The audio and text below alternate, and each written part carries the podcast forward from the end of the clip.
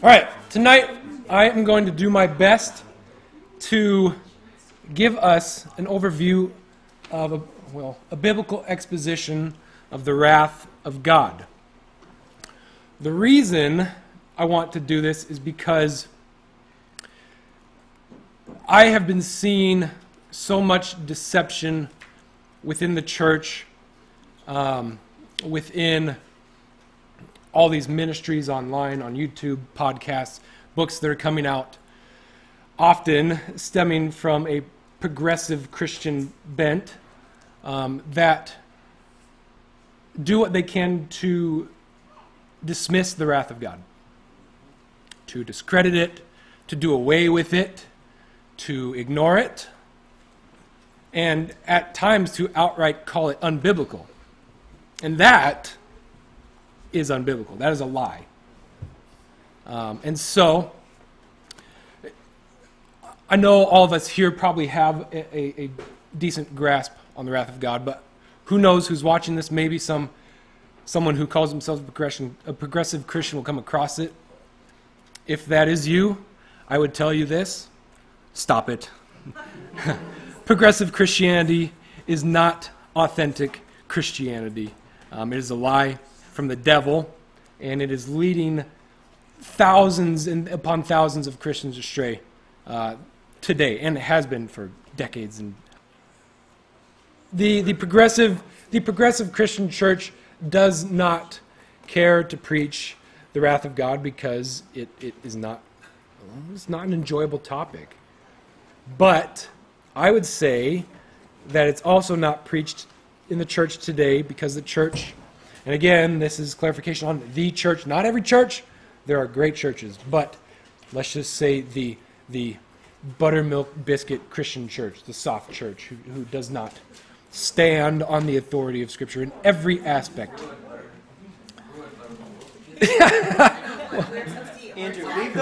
anyway, anyway, okay.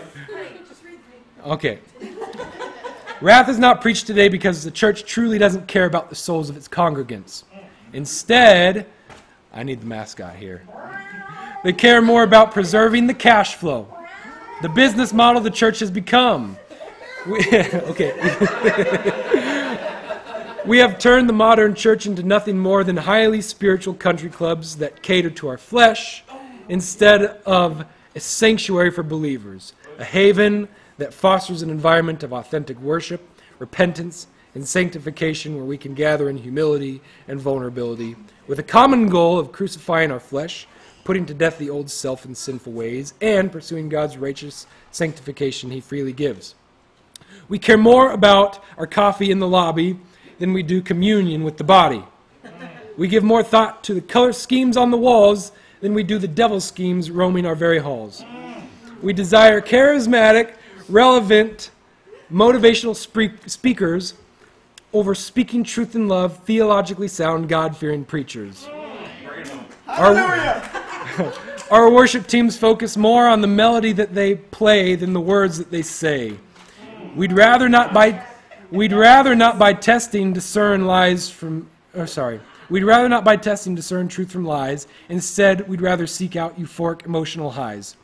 Our youth and young adults can rant and rave about fictions like the Marvel Cinematic Universe but many wouldn't even many wouldn't even know where to begin if asked to explain Christ redeeming us from the curse. In the modern church today, biblical theology is dead. We want the power of positive thinking instead. Because of the love of money, many preachers refrain from calling out sin so as not to offend the mob, at the same time not realizing that they are actively offending the all powerful God. God's wrath and repentance are not popular amongst the congregations, but we need to understand these truths so that we can turn from being a wicked and perverse generation. The church has been deceived. We need another reformation. If not for the wrath of God, there would be no need for Christ's salvation. I am reminded of Ephesians 4. It's talking about unity within the body of Christ. Um, and it says within that passage, um, until we all attain to the unity of the faith and the knowledge of the Son of God, to mature manhood, to the measure of the stature of the fullness of Christ, so that we may no longer be children, tossed to and fro by the waves and carried about by every wind of doctrine, by human cunning, by craftiness in deceitful schemes. Rather, speaking the truth in love, we are to grow up in every way into Him who is the head, into Christ, from whom the whole body, joined and held together by every joint with which it is equipped, when each part is working properly, makes the body grow so that it builds itself up in love. So, hopefully, we are not those who are tossed to and fro um, by all sorts of doctrine and cunning. But I think we can all agree that we see it everywhere, don't we? I'm also reminded of 2 Timothy 3. Uh, yes, second. Ti- I'm sorry, 2 Timothy 4. Um, I preached the word. I, I, I'm, goodness gracious, forgive me. I charge you in the presence of God and of Christ Jesus, who is to judge the living and the dead, and by his appearing in his kingdom, preach the word. Be ready in season and out of season. Reprove, rebuke, and exhort with complete patience and teaching. For the time is coming when people will not endure sound teaching, but having itching ears, they will accumulate for themselves teachers to suit their own passions, and will turn away from listening to the truth and wander off into myths.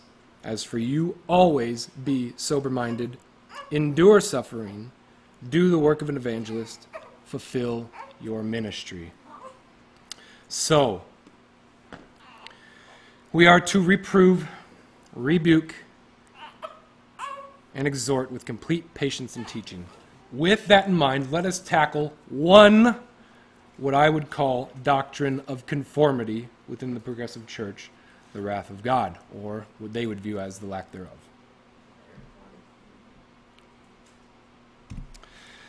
So, to do so, we need to set the record straight. There are some fundamental things we need to understand about God's wrath, and we will get into this as we go. The first being that God's wrath is entirely different than human wrath. Within the Bible, these are two separate uh, entities. God's divine wrath is always just, always balanced. It is always rooted in his holiness and his patience. Human wrath is always rooted in sin and is, is always seen throughout scriptures as a display of anger, of sin. Um, we can, yes, it's, it's driven by emotion, whereas God is driven by his justice. Um, we can think of Ephesians 2 or 4, verse 26 be angry and do not sin. And we will have more verses that talk about the separation between God's divine wrath and human wrath. So, God's divine wrath is different than human wrath. Second, God's divine wrath is entirely consistent with his divine love. There are, as we said in the beginning, uh, there are many Christians who don't believe in the wrath of God. Instead, they believe in this ethereal, uh, mythical God they've created who is only loving. Disregarding hell, judgment, uh, repentance entirely, um, this popular deception within the church today is it's a result of illiteracy amongst Christians. Uh, we, we are not reading our Bible. And anytime I say we tonight or the church, I do not mean every single church. There are amazing churches out there. There is a remnant of believers in America and worldwide who are truly pursuing sanctification and righteousness. But uh, I would argue that the majority of the churches we see today are not doing that. Um, if you disagree, I'd, I'd be open to discussion about it, but that's where I stand. So, we aren't reading the Bible.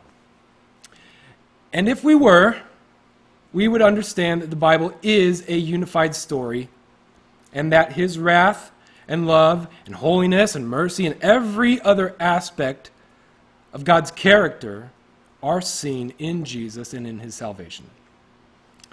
Confusion and doubt about the relationship between wrath and love and our human experiences of, a, of maybe we had an abusive father or, or didn't have a father or maybe we did. There's confusion that takes place with the human aspect and that must be put aside. We have to look at it biblically. So God's wrath, being consistent with his divine love, is seen in Jesus consuming God's wrath because of his love for us to make a way for salvation. Jesus came as the lamb, he will return as the lion of Judah, and he will pour out his wrath on the wicked because of his love for his bride, because he is righteous and holy and perfect and can have nothing to do with sin. Without wrath, there would be no need for God's salvation. No need. And without wrath, would God be loving? He, he wouldn't be. He would only be apathetic. Yeah, I often, more than often, tell my children that when I, when I am disciplining them, I do so because I love them. I say, son or daughter, if I didn't love you, I wouldn't discipline you. I wouldn't confront you. I, I, I wouldn't correct you in love. I would let you do whatever you wanted, knowing that it would lead to your ruin, your, your destruction, because I don't love you. I, I do not care. That is what apathy is. And in the same way, if God didn't love us, why would He discipline us? Why would He have wrath? Why would He correct us? You wouldn't. And in the same light, as a father, I have, as I'm sure most of you do, fathers and mothers, a certain reservoir of wrath built up within you for anyone who would dare harm your children or, or any loved one. We, we are the children of God. And if He did not love us, it would be unjust for Him not to bring wrath upon His enemies, who are our enemies. So God's wrath is entirely consistent with His love. Thirdly, God's divine wrath is entirely just and balanced with all His other attributes. many, many of the progressive sect would say that they, they view God's wrath as flippant and abusive and flying off the handle. And, and I understand that viewpoint if you've only read part of Matthew and been told how to think about the Bible by your pastor. If that sounds harsh, I hope it does. So God's wrath is not flippant, it is not abusive. Again, separating human experience with, with the fathers from God's divine wrath.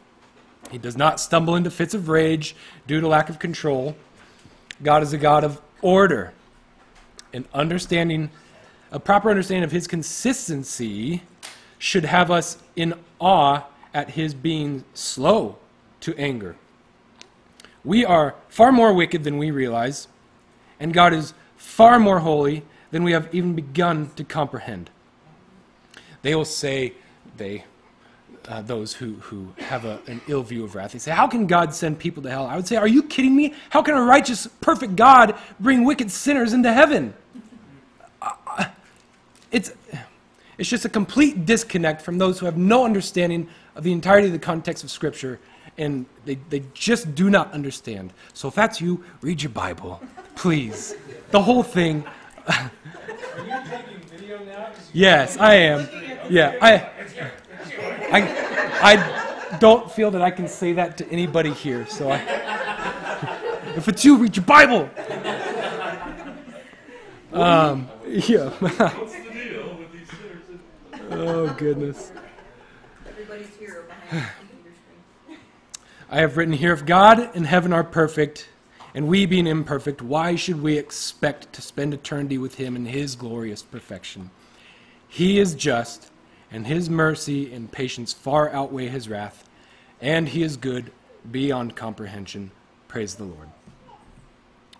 Fourthly, last point to set the record straight God's divine wrath is entirely worthy of our fear and our admiration.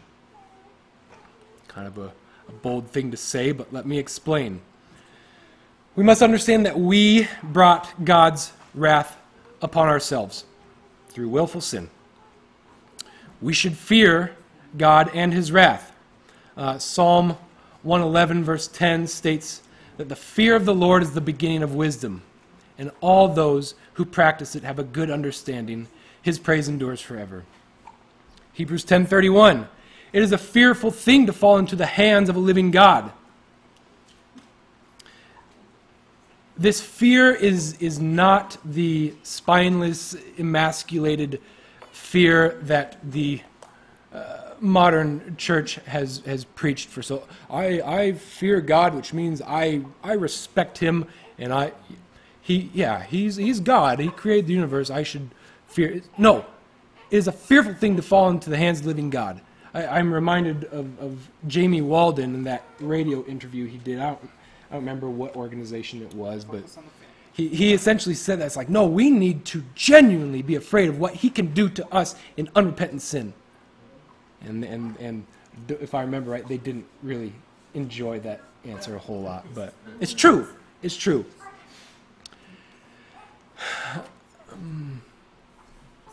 With that said, we should not let an appropriate fear of God um, take away from the assurance of our salvation. I think a lot of people lose that balance of like, well, what do, do I need to be afraid of God and what He can do to me if, if I'm in sin? It's like, well, yes, but if you're a true believer, you're not going to remain in that sin. Yes, you will stumble and fall. Um, there's a verse in Proverbs says, uh, "Though the righteous man falls seven times, he rises again." Um, I forget what that is, but if somebody knows, you can find it and let us know so we can take notes. But the assurance of our salvation, if we are a genuine believer in Christ, we are saved. There is no condemnation for those who are in Christ Jesus. So, balance. We must also admire God's wrath. Recall point two about a loving father with this wrath built up for anyone who would harm his children. He will return, remember, as the conquering king, as the lion, pouring out his wrath upon his enemies. And his enemies are our enemies. That is admirable. Yes. Okay. So, with the record straight, let's get into a bit uh, of the more complicated stuff. If you'll remember, uh, a couple months ago, I don't know how long it was, I taught on Exodus 34, 6 and 7, the characteristics of God. I'll just read it. Yahweh passed before him and proclaimed, Yahweh, Yahweh, a God merciful and gracious, slow to anger, and abounding in steadfast love and faithfulness, keeping steadfast love for thousands, forgiving iniquity and transgression and sin, but who will by no means clear the guilty, visiting the iniquity of the fathers on the children and the children's children to the third and fourth generation. So, as a, as a reminder, this is the first time God tells mankind who he is. He's talking to Moses. This is who I am, Moses. And this, this verse becomes the, the staple verse for Israel throughout their history. And so I just want to revisit that slow to anger. If you'll remember, getting into the, the, the language a bit, the Hebrew, it's pronounced Erek Apayim, means long of nose. Remember, we talked about that, that metaphor of a nose referring to anger, um, and that Erek Apayim being slow to anger. It takes a long time for that nose to get hot. This is who God is. He is patient in judgment, He is long suffering. Um, God's anger is displayed within His justice, and oftentimes it is God giving humanity over to the consequences of their sins. This reaction, this giving over, points to and is part of the wrath of God. Uh, God's wrath, in perfect harmony with all of his divine attributes, is the natural expression of God's holiness and righteousness in the face of wrongdoing and evil. Simplified, we could say it is God's righteous judgment, as we see in Romans 2, verse 5. But because of your hard and impenitent heart, you are storing up wrath for yourself on the day of wrath when God's righteous judgment will be revealed. Some would argue, and this is getting into the weeds, so I probably shouldn't even go there, but I will. Some will say that wrath is not an attribute of God. Some would say it is. I, I personally, and I could be swayed on this, I would say it is not an attribute. whereas his holiness, uh, his righteousness, his omnipotence, his sovereignty, his omniscience, his, his love, those are his attributes. And I would, I would argue that wrath is a response to wrongdoing. Some would argue differently, some much smarter than me. the International Standard Bible Encyclopedia defines wrath as this, and I thought this was just really good. A bit long, but. Um, the divine wrath, so again, separating divine from human. Uh, divine wrath is to be regarded as the natural expression of the divine nature, which is absolute holiness manifesting itself against the willful, high handed, deliberate, inexcusable sin and iniquity of mankind. God's wrath is always regarded in the Scripture as the just, proper, and natural expression of His holiness and righteousness, which must always, under all circumstances, and at all costs, be maintained. It is therefore a righteous indignation and is compatible with the holy and righteous nature of God. The element of love and compassion is always closely connected with God's anger.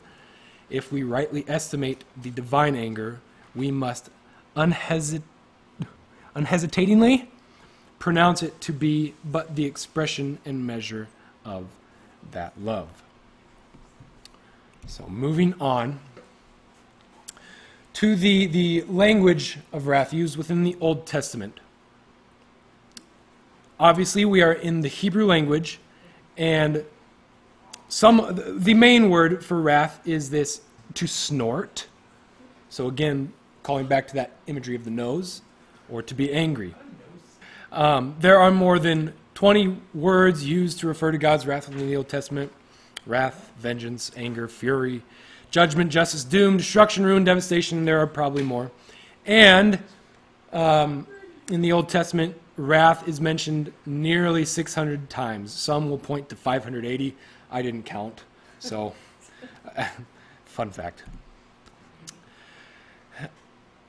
Instead of visiting all those 600 points, I personally think Psalm 90 just gives a, a really good understanding of God's wrath within the context of the Old Testament. So I'll just read it here. It's probably a little small for you guys. So Psalm 94 through 12. For a thousand years in your sight are but as yesterday when it is past, or as a watch in the night. You sweep them away as with a flood. They are like a dream, like grass that is renewed in the morning. In the morning it flourishes and is renewed, and then in the evening it fades and withers. For we are brought to an end by your anger, by your wrath we are dismayed. You have set our iniquities before you. I wonder if that's a typo. Our secret sins in the light of your presence. For all our days pass away under your wrath. We bring our years to an end like a sigh. The years of our life are 70, or even by reason of strength 80. Yet their span is but toil and trouble. They are soon gone, and we, f- and we fly away. Who considers the power of your anger and your wrath according to the fear of you? So teach us to number our days that we may get a heart of wisdom. So again, this so this is actually Moses um, lamenting and asking God to have pity on his people and to bless them. And uh, again, it just it just buttons up this idea of wrath so perfectly even for today. So we start due to our sin, we have brought God's anger and wrath upon us. Our sins are known before him, even our darkest most secret sins are brought to light in his presence and in his truth. And generation upon generation have suffered and will continue to suffer under God's wrath because of their unfaithfulness to God and his law. They bring an end upon themselves. Uh, the section concludes with the wisdom that m- many in the church have forgotten today. Consider God's wrath, recognize it, form an appropriate fear of it. This keeps us grounded in biblical authenticity. And then lastly, teach us to number our days. So to understand that our life is but a vapor in the scheme of eternity. Teach us to make the most of it that we may gain your wisdom. So it, within the Old Testament, we have many examples to choose from. Uh, a few popular ones, obviously the exile from Eden, the flood, Genesis 6 through 9, uh, the destruction of Sodom and Gomorrah, the defeat of Pharaoh and his army in the Red Sea, uh, the golden calf incident that we talked about last time, uh, resulting in the execution of thousands. Um, an interesting one, the incineration of Nadab, Nadab and Abihu. Um, thanks, Mom, for not calling me either of those. In Leviticus 10, um, that is the first instance in the Old Testament where, where it, this wrath is referred to. It's uh, for those of you who aren't familiar. It's Aaron's sons. They offer an, an unauthorized fire before the Lord, and done. He takes them out, burns them alive. Well, probably not alive. Just they're done. anyway, uh, we also see throughout God's wrath against His chosen people, the Israelites, because they're rebellious and unrepentant. And we see God's wrath against pagan nations and nations that war with Israel being uh, poured out through the nation of Israel. Um, for, for time's sake, I have this is Deuteronomy 7. I'm not going to read it. It's a bit long, it's 11 verses. Uh, essentially, God is, is saying, I will use you to destroy the, these pagan nations. So I'll just leave these slides on here for anybody who wants to pause the video. Go ahead and read those. Um, if you want to take note, Deuteronomy 7, I believe. Yes. Because I am running long. So, in the Old Testament, Genesis through Malachi clearly and consistently testifies of God's wrath against sin of all humanity, against his chosen people, and against pagans.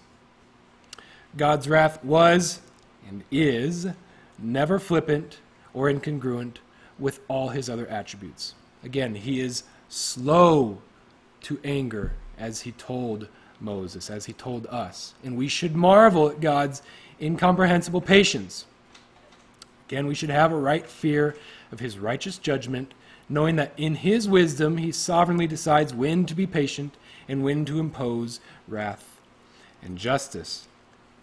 From here, we will transition to the New Testament. And this is where the confusion begins to take place. we talked about um, being illiterate, not reading our Bibles, not understanding. Um, this is where we begin to see people dismiss the idea of wrath for no other reason, and I kid you not, because it talks about it less. There are less words used about the wrath of God, so therefore it's not as important. Okay, that's completely ignoring the entire context of why Jesus came, wh- why we have the gospel. What's the gospel? Good news. Okay. What's the bad news? Like, th- there is both. Just because there are less words talking about wrath doesn't mean it is less important. Yes, it does amplify and, and put a, a magnifying glass on just the unfathomable love of God and His forgiveness and His grace and His mercy. Yes, absolutely. That is more important, but it does not discredit His wrath whatsoever. Wrath must be congruent throughout the Bible, the whole thing. If you can recall, we, we mentioned Simeon, the, the red letters, red letters only. Do we not remember that in John 1 through 18, where John is giving testimony about Jesus being the Son of God, being the same God who spoke to Moses uh, and told him his attributes in Exodus 34. They are the same, so they must be congruent throughout. Again, pointing back to the illiterate understanding of Scripture. Language, we do transition from Hebrew to Greek, and in the Greek, we have two words. Two words used throughout the New Testament. First being the orge, um, meaning to grow ripe for something. Uh, it can portray wrath as a building up over time. You can think water collecting behind a dam or the filling of a cup. We'll visit that later. Um, yes, so I said it's not used nearly as much in the New Testament as the Old. Uh, this orge, 36 times. Uh, fairly easy to count that. Um, we can do that 36 times. The second word, thymos, 18 times. Um, the thymos, meaning to rush along fiercely, to be in a heat of violence, to breathe violently. Interestingly, only in Revelation is this thymos, thymos, whatever it is, it's used in reference to God's wrath. Um, that is 10 times in Revelation. The other eight are all in reference to, to man's wrath. So again, like be angry and do not sin. Um, I think I have a few verses that we'll recount later on.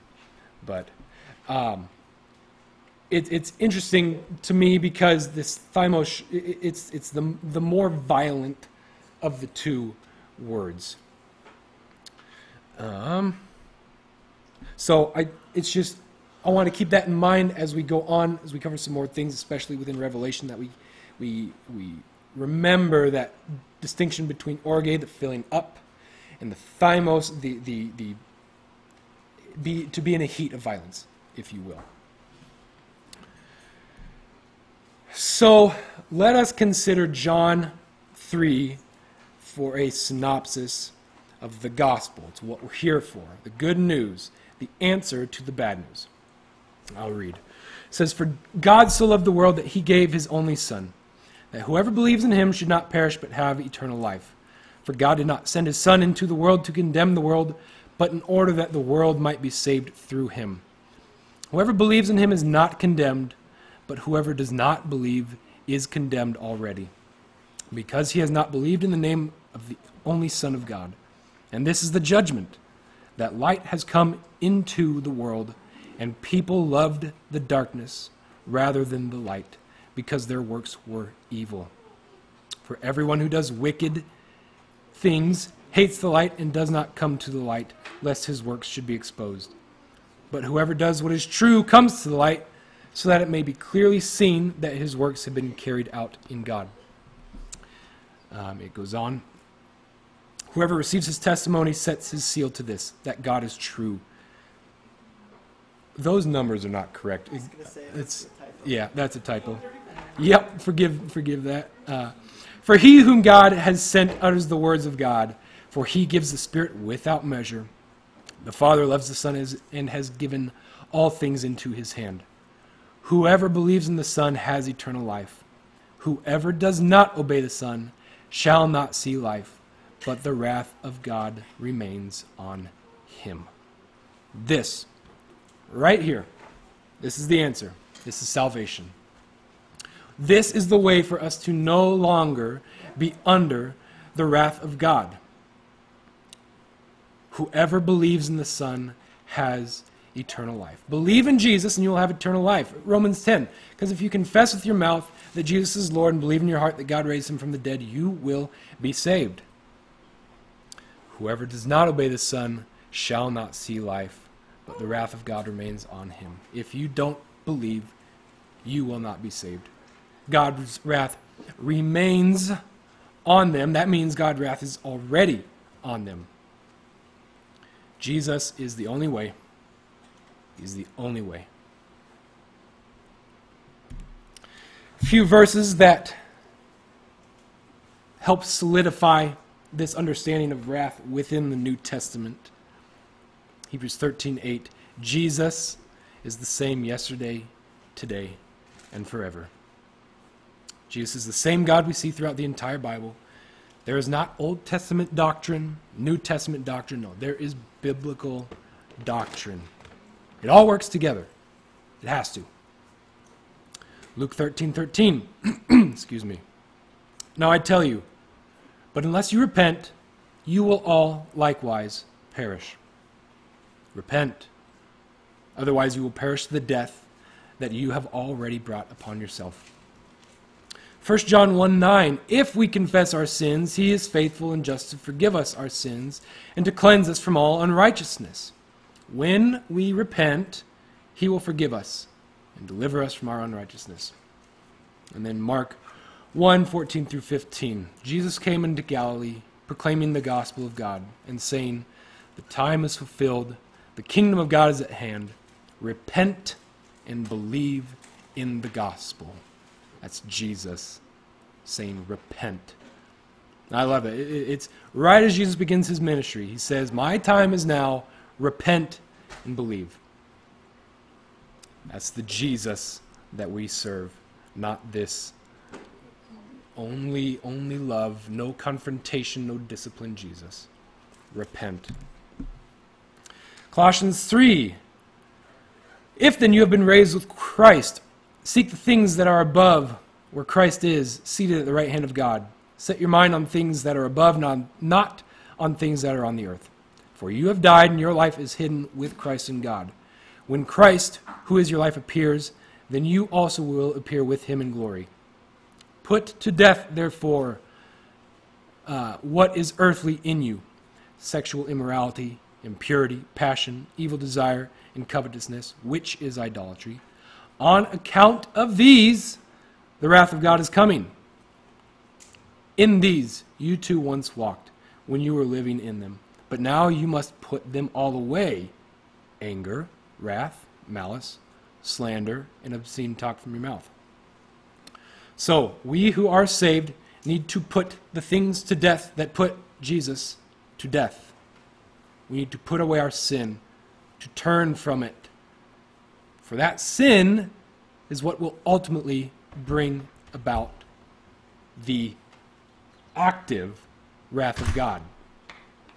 Uh, one interesting note at the end there it says, We are to put away anger, wrath, malice, slander, obscene talk.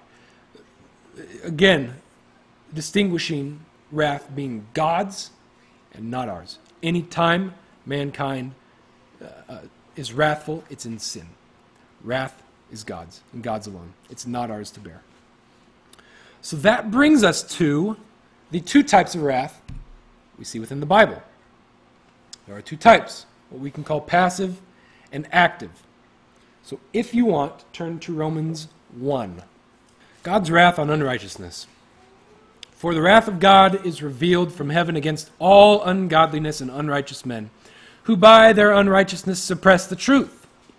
For what can be known about God is plain to them, because God has shown it to them. For his invisible attributes, namely his eternal power and divine nature, have been clearly perceived ever since the creation of the world in the things that have been made. So they are without excuse. For although they knew God, they did not honor him as God or give thanks to him, but they became futile in their thinking, and their foolish hearts were darkened. Claiming to be wise, they became fools, and they exchanged the glory of the immortal God for images resembling mortal man, birds, and animals, and creeping things. Therefore, God gave them up in their lusts of their hearts to impurity, to the dishonoring of their bodies among themselves, because they exchanged the truth about God for a lie, and worshipped and served the creature rather than the Creator, who is blessed forever. Amen. It continues. For this reason, God gave them up to dishonorable passions. For their women exchanged natural relations for those that are contrary to nature. And the men likewise gave up natural relations with women, and were consumed with passion for one another. Men committing shameless acts with men, and receiving in themselves the due penalty for their error. And since they did not see fit to acknowledge God, God gave them up to a debased mind to do what ought not to be done. They were filled with all manner of unrighteousness, evil, covetousness, malice. They're full of envy, murder, strife, deceit, maliciousness. They are gossips, slanderers, haters of God, insolent, haughty, boastful, inventors of evil, disobedient to parents, foolish, faithless, heartless, ruthless. Though they know God's decree that those who practice such things deserve to die, they not only do them, but give approval to those who practice them. Put that in present tense. Well, you're more right than you know. Let's examine this. We see the wrath of God being revealed against all ungodliness and unrighteousness of men. This is what we can call the passive wrath of God, God giving mankind over to their sinful desires due to unrepentant hearts. So, what do we see first? It says, God gave them up to the lust of their hearts to impurity. We can, we can call this sexual immorality, and, and, and I'm sure there's a lot more there. But let's consider our own timeline within America. Sexual revolution between the 60s and the 80s. I think that could be fairly uh, apparent there. The, the, the uh, rapid growing acceptance of pornography. Then we see God gave them up to dishonorable passions, homosexuality. You don't like it? Take it up with the person who wrote the book, not me. We can see that within our own nation. In the, I, I was a kid, but I'm guessing the, the widespread acceptance of homosexuality started, the push started in the late 90s and early 2000s, and now we just got done as a nation celebrating Pride Month. They still refuse to repent, and so God gave them up to a debased mind, all manners of unrighteousness, a, a complete smorgasbord of wickedness. Look where we're at today. We have the complete and utter collapse of morality. Uh, in truth, decency, logic, discipline, science, we, we, sex trafficking, hu- human, human slavery, human trafficking is I don't want to say more alive and well than it's ever been, but it's the truth. Being fueled by the pornography industry.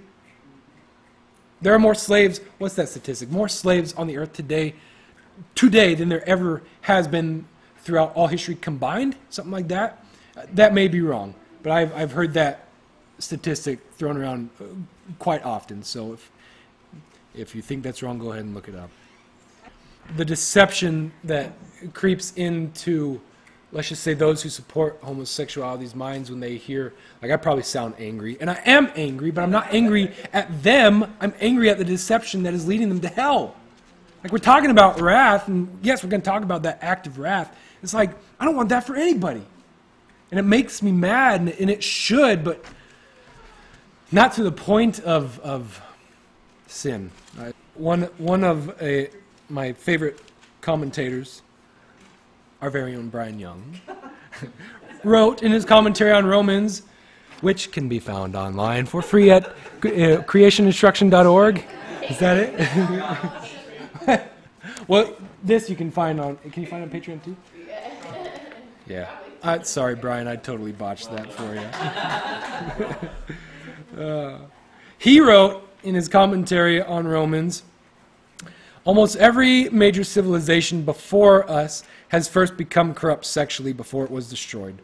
The Romans, the Greeks, cities like Pompeii, and many others were all very sexually immoral. God warned us after giving a long list of sexual sins. For all these things were done by the people who lived in the land before you, and the land became defiled. And if you defile the land, it will vomit you out as it vomited out the nations that were before you. That's Leviticus 18 27 through 28. Sexual sins will defile a land, and God promises that the land will vomit you out of it. This should make us fear for cities like San Francisco, indeed, even countries like America as a whole. And when did he write this? Oh, that's probably been twenty years. Oh, so even 20 years ago. Yeah. I just. How far we've come since then. As we watch homosexuality, sodomy, heterosexual promiscuity, Hey, that's. Yep, that's still a thing.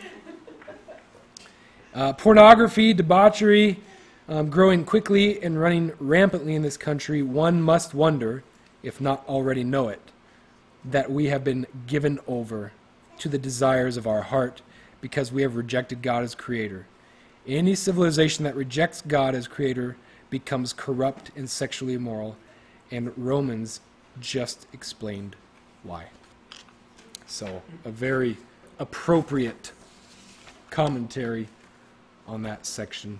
And yes, as I stated earlier, this is not the standard for America. There are remnants within the nation who want nothing to do with this, this, this wickedness. Millions who, who are praying against it, I'm sure. But it's, like I said, it just seems like every single day we're losing more and more ground. This harkens back to what we talked about um, with Paul. A lot of progressive Christians, there's just a wonderful video. Um, I forget what it's called, but it's it's one of those like interviews where it's got two people or two groups of people, a couple with uh, um, complementing viewpoints. So one was progressive Christians, the other was like uh, I, they probably call them conservative Christians or something like that, biblically authentic Christians. And there was this young man, a worship leader, who uh, cl- he, he said he struggled with, with same sex attraction, but he knew what the Bible said on it and that he was not ever going to act on it. And this other progressive Christian was progressive Christian was a, a gay man, a pastor, and he's like, Well, why do you say that? He's like, Well, Paul talks about it. He's like, Well, that's Paul. That's not really. He's like, No, it's by it's uh, the authority of God. And so if you're someone who does not believe that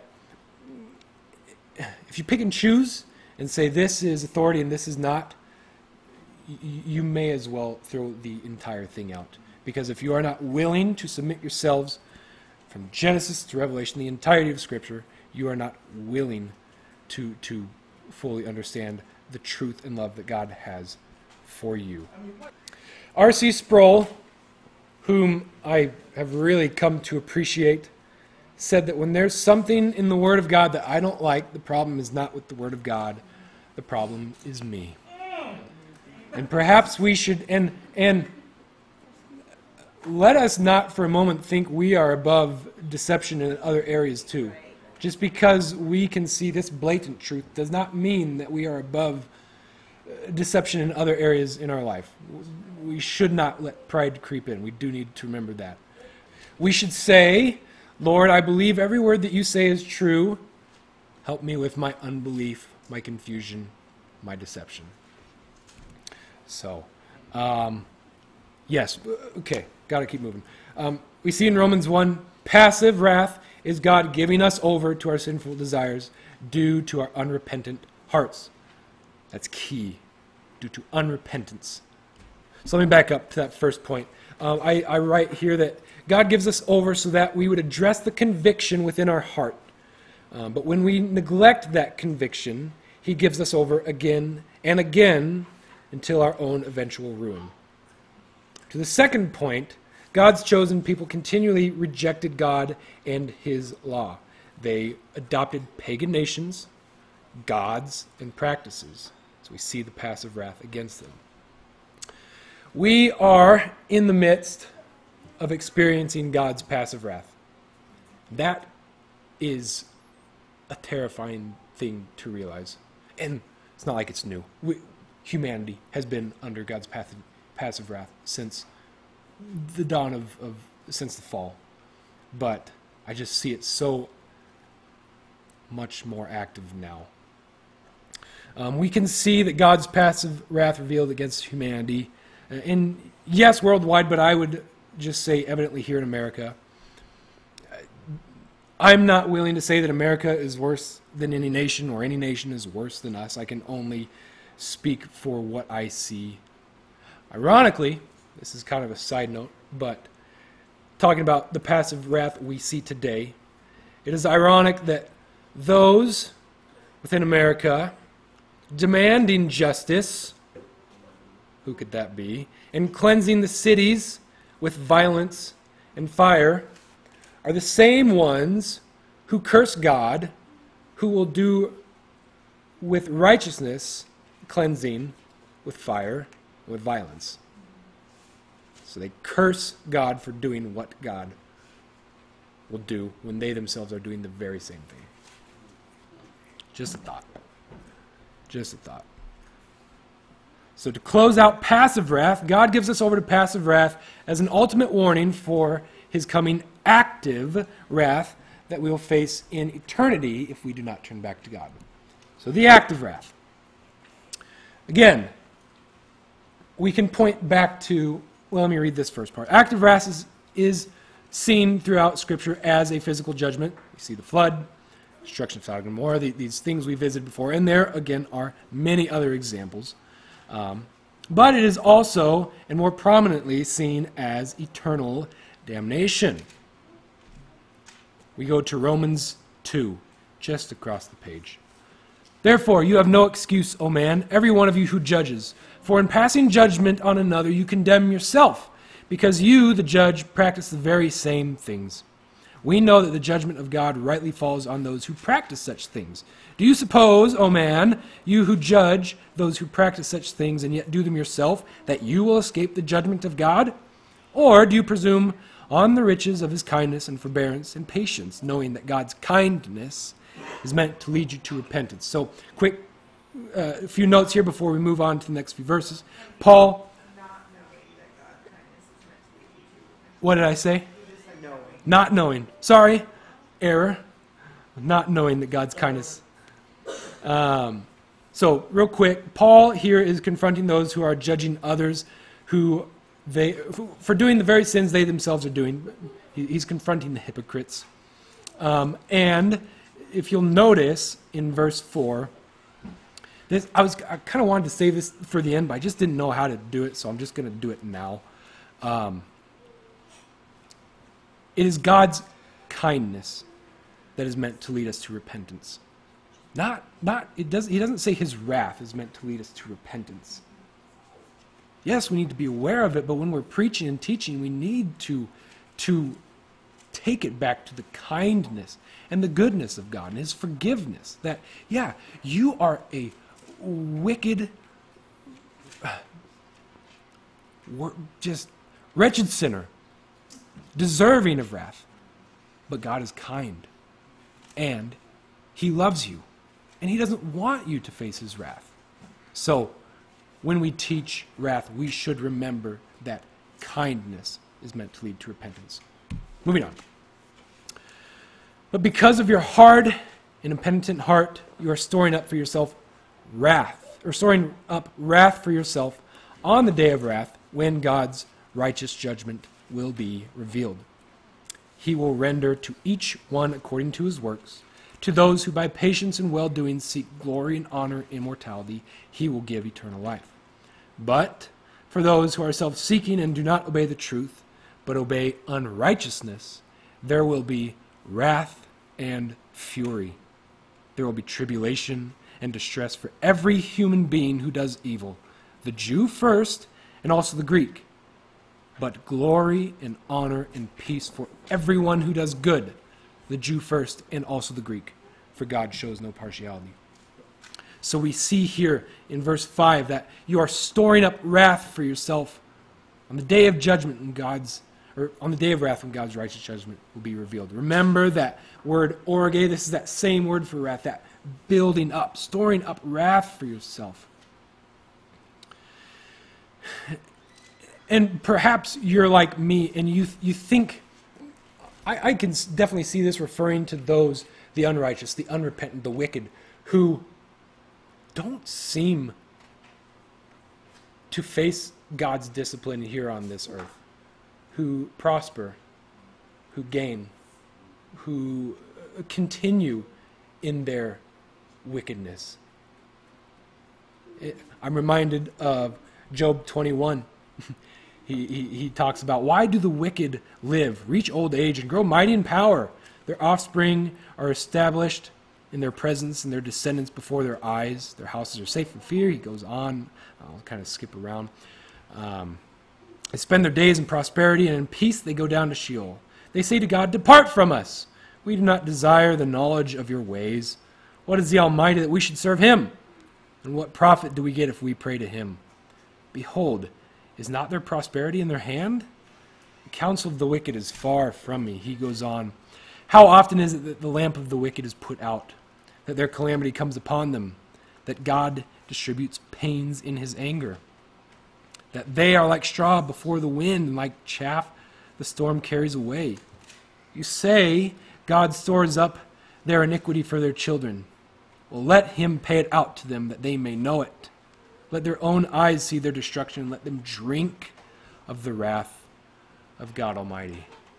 I don't know about you, but I can relate to what Job is saying there. I, think of just the utter depths of evil within sex slavery. I, I, I just, yeah, I cannot begin to imagine the amount of wrath they're storing up from, for themselves on the other side of this life. And we, I just have to remind myself that yes, they are what storing up that wrath. Even though we may not see it here, this life is but a breath. It's but a vapor. They will reap what they sow. What happens if they repent on their deathbed? Well, then they will be forgiven. Um, so, again, we can see in verse 7 through 11, notice the contrast. We have eternal life and eternal wrath. This eternal wrath is eternal damnation. It is hell. It is unquenchable, unending, conscious torment. I decided that's where I stand. Those who reject Christ's salvation will face his wrath. Or you could also say that they will drink the cup of wrath. Which brings me to my next section the cup of wrath. Throughout the Bible, God uses the imagery of a cup to illustrate multiple concepts, if you will. So there's, there's, there's, there's a lot of them, like the cup of salvation, cup of blessing, and cup of wrath. Just, I would say those are probably the main ones that we're familiar with.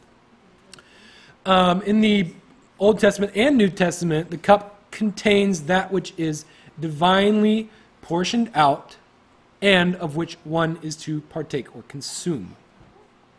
In regards to wrath, the wicked are told they will either consume the contents of the cup or the contents will be poured out on them.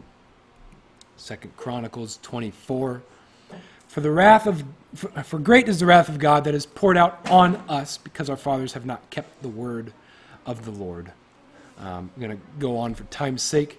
Psalm 11, 5 and 6. The Lord tests the righteous, but his soul hates the wicked and the one who loves violence. Let him rain coals on the wicked. Fire and sulfur and scorching wind shall be the portion of their cup.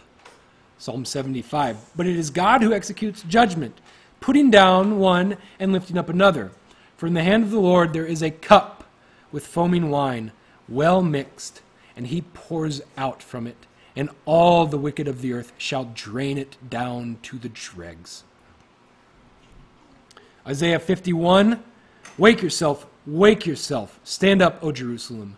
You have drunk from the hand of the Lord the cup of his wrath. You have drunk to the dregs the bowl, the cup of staggering. Jeremiah 25 Thus the Lord, the God of Israel, said to me, Take from my hand this cup of the wine of wrath, and make all the nations to whom I send you drink it. They shall drink and stagger and be crazed because of the sword that I am sending among them. So I took the cup from the Lord's hand and made all the nations to whom the Lord sent me drink it. In these two verses, we see Isaiah and Jeremiah warning of Israel of what is due for their wickedness, and also more wrath that is to come if they don't repent and turn from their wickedness. Um, in Jeremiah, there, they shall drink and stagger uh, and be crazed. This, this imagery of drunkenness is to illustrate shame and humiliation. Much later on, Revelation 14, we see, and another angel, a third, followed them, saying with a loud voice, If anyone worships the beast and its image and receives the mark on his forehead or on his hand, he also will drink the wine of God's wrath, poured full strength into the cup of his anger, and he will be tormented with fire and sulfur in the presence of the holy angels and in the presence of the Lamb and the smoke of their torment goes up forever and ever. And they have no rest day or night, these worshippers of the beast and its image, and whoever receives the mark of its name. So clearly, we have this imagery of God's wrath being held in a cup and divinely given out to either consume it or to pour it out upon the wicked. Little bit of a side note with that, and this was just really interesting to me, and I was I have searched for a long time to try and find a good answer. I just didn't find one. So this is just pure speculation. Uh, in Romans 16, we see the apex of God's wrath, the high point. It is the seven bowls of wrath, not the seven cups. So, why do we have this, this transition from cups to bowl? I don't know. I don't have anything that I can point to in Scripture and plant my flag there. But well, here's my here's my speculation. Here's my speculation. Um, the use of bowls, the seven bowls, is to illustrate a larger, broader vessel capable of storing up more wrath and being able to dispense a greater outflowing far more rapidly than a cup. Maybe, maybe not. I just could not find. Translations, are they the same? Like, Yeah, there's, it's like phiale is the Greek word. Some have vial. So it's like, I don't know. I just, King James, I think, has vial or cup, but ev- like, so I use the ESV, and like everything else I've seen is bull. It's like, I don't know. It's just speculation. So, in a, in a biblical exposition of the wrath of God, Romans 16 is the apex of that wrath. You're saying Romans 16, is it Revelation? Did I say Romans? I'm sorry, Revelation. I. Sorry. Sure, okay. Tied. It is Revelation. I meant, I meant what I know. I figured that it was, but you said it twice, so I was like, maybe he does. Revelation. Revelation 16. So the cup of wrath. We see that the cup, in, in reference to wrath, is filled with wrath. What caused it to fill with wrath? Our sin. Yeah, us. We, we brought wrath. Wrath was not just, we brought it. Our sin caused it. And every person has sinned and deserves to drink the cup of wrath. Romans 6:23 For all have sinned and fall short of the glory of God. That is unless they accept Christ drinking it for them on our behalf. Matthew 26. He said to them, and this, this is right before he is to be handed over. uh, he said to them, My soul is very sorrowful, even to death. Remain here and watch with me. And going a little farther, he fell on his face and prayed, saying, My Father, if it be possible, let this cup pass from me. Nevertheless, not as I will, but as you will. Again, for the second time, this is a bit later, a few verses. Again, for the second time, he went away and prayed, My Father, if this cannot pass unless I drink it, your will be done. What is this cup? This is the cup of God's wrath. Yeah. Judgment for all sin. And Jesus drinking this cup, suffering the wrath, paying for all sin, is what allows us eternal. John 18, 11, this is, this is that same moment. They're in the garden. Peter, trying to be the hero, chops off some servant's ear. Jesus like, no more of that, Peter.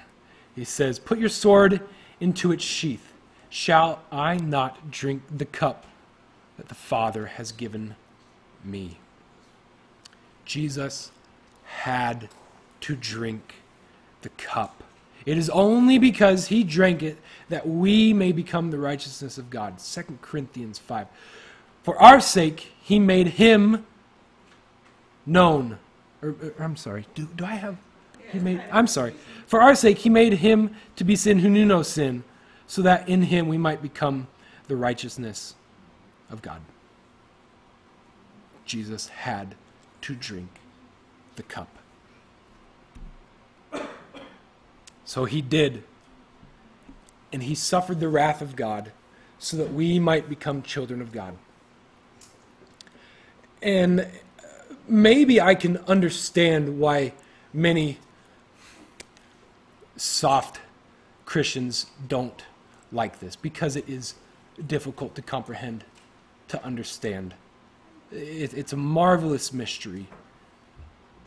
John, 1 John 3 1 says, See what kind of love the Father has given to us, that we should be called children of God. We are the guilty party. We are the ones deserving of wrath. We are the ones who filled the cup. And again, as I said before, we are far more wicked than we realize, and God is far more holy than we can begin to comprehend. And there are only two options you drink the cup of wrath, or you let Christ drink it for you. Every last drop. And this is salvation.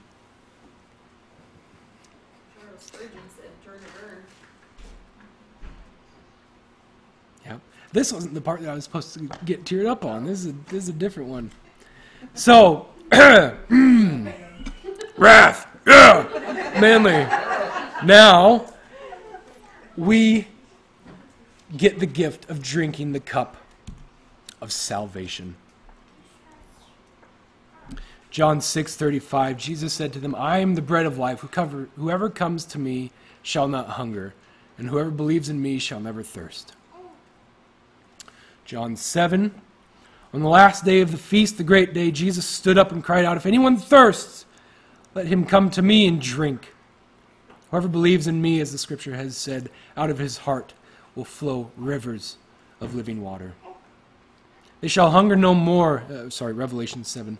They shall hunger no more, neither thirst any more.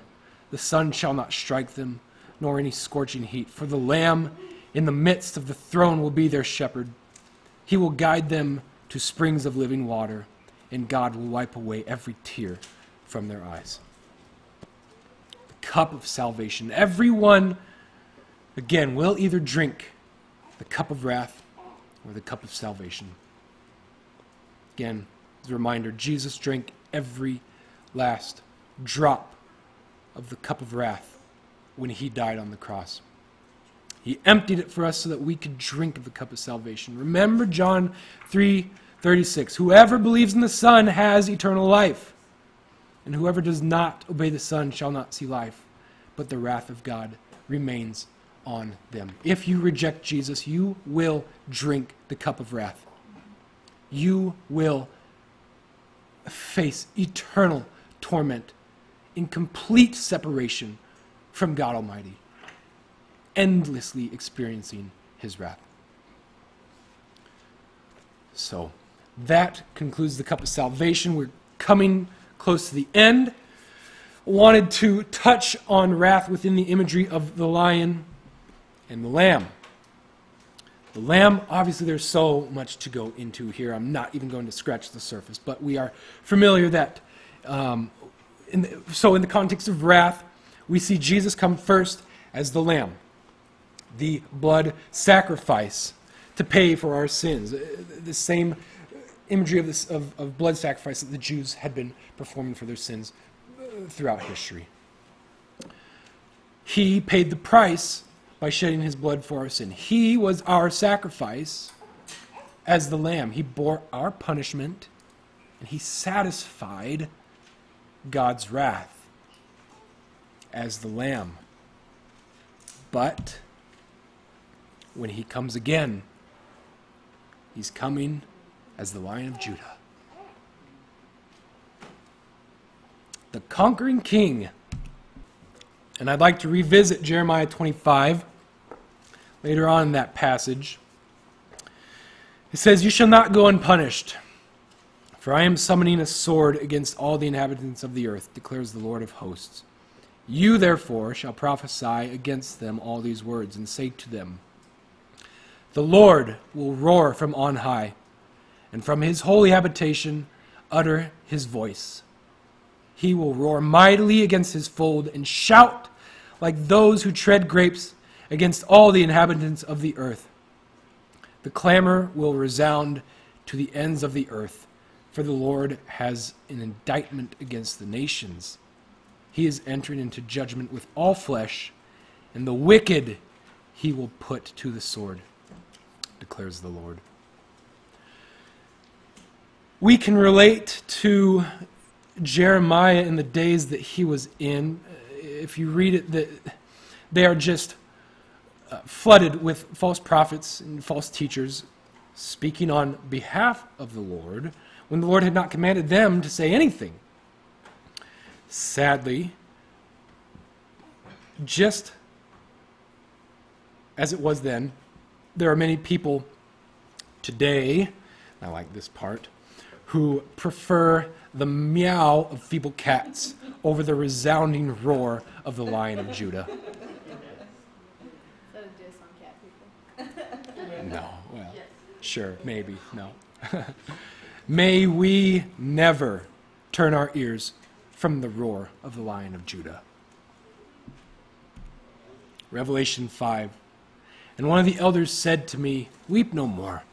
Behold, the Lion of the tribe of Judah, the root of David, has conquered, so that he can open the scroll and its seven seals. Between the throne and the four living creatures, and among the elders, I saw a lamb standing as though it had been slain, with seven horns and seven with seven eyes, which are the seven spirits of God sent out into all the earth. And he went and took the scroll from the right hand of him who is seated on the throne. And when he had taken the scroll, the four living creatures and twenty four elders fell down before the Lamb, each holding a harp and golden bowls full of incense, which are the prayers of the saints. And they sang a new song, saying, Worthy are you to take the scroll and open its seals, for you were slain. And by your blood you ransomed people for God from every tribe and language and people and nation. And you have made them a kingdom and priests to our God, and they shall reign on the earth. Then I looked and I heard around the throne and the living creatures and the elders the voice of many angels, numbering myriads of myriads and thousands of thousands, saying with a loud voice, Worthy is the Lamb who is slain to receive power, wealth, power and wealth, and wisdom and might and honor and glory and blessing. And I heard every creature in heaven and on earth and under the earth and in the sea and all that is in them, saying, To him who sits on the throne and to the Lamb be blessing and honor and glory and might forever and ever. And the four living creatures said, Amen. And the elders fell down and worshiped. So there, beautiful passage showing Jesus as the lion and the lamb. And when he returns, it would be right of us to remember that he will return as the lion, the conquering king who will save his bride and who will bring wrath, final wrath, upon his enemies. All of this is to point to God's holiness. So, as the conquering king, wrath is, is definitely present, and we should not forget it. C.S. Lewis, old Clive, Clive Staples, is it? Yeah, what a guy. Wrote in this beautiful moment in The Lion, the Witch, and the Wardrobe that I, I think really helps bring light to Jesus as the lion.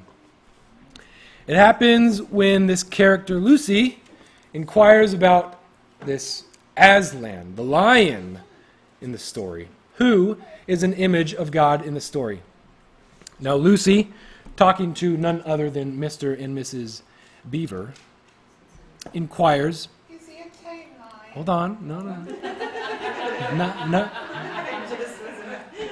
Is he quite safe? I shall feel rather nervous about meeting the lion. Safe, said Mr. Beaver. Who said anything about safe? Of course he isn't safe. But he's good. He's the king, I tell you.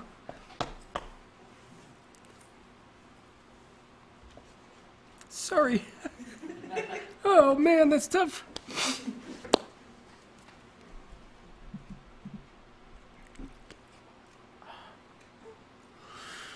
Course, he isn't safe.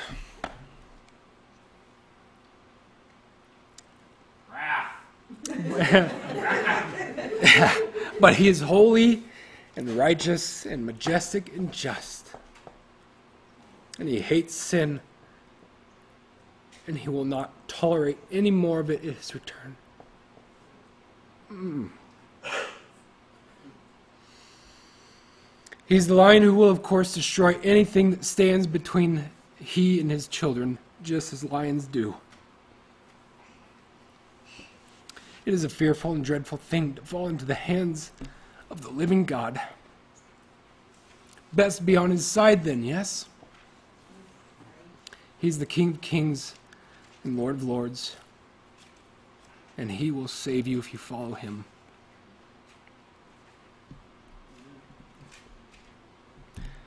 So, in conclusion, if I could get my wits about me here, my goodness. to understand wrath within the Bible, we have to understand that we are saved from God, we are saved by God, and we are saved for God. Salvation is from the wrath of God. Again, I don't know how much more clearly I could reiterate it, but wrath that we brought upon ourselves. Salvation is from God through his Son Jesus, who drank the cup of wrath we were destined to drink. And salvation is for the glory of God. Revelation 5 9 through 10, if you remember, it says, By your blood you ransomed people for God from every tribe and language and people and nation, and you have made them a kingdom and priests to our God, and they shall reign on the earth. We are saved from God, by God, for God. Father God,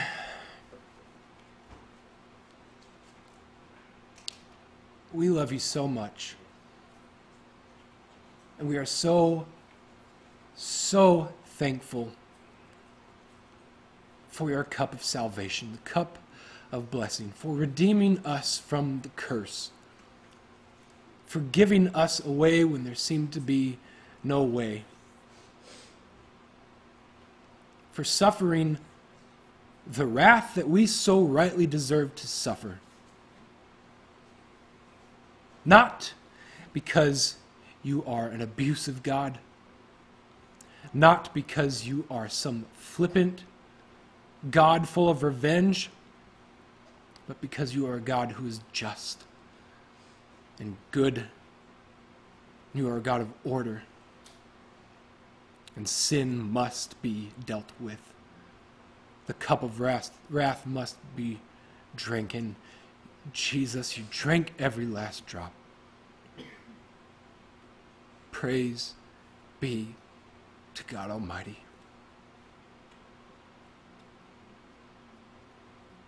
May we never lose sight of this beautiful truth. May we always have an appropriate fear and admiration for your wrath.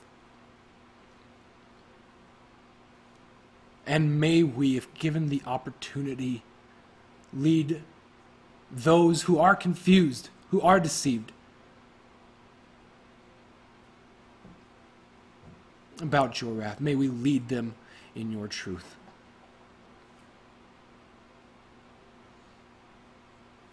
God, thank you for this group, this wonderful body that we can gather, celebrate your goodness, and worship your name, and learn more about your, your word that you give us. Blessed be the name of the Lord God Almighty. We love you. Amen.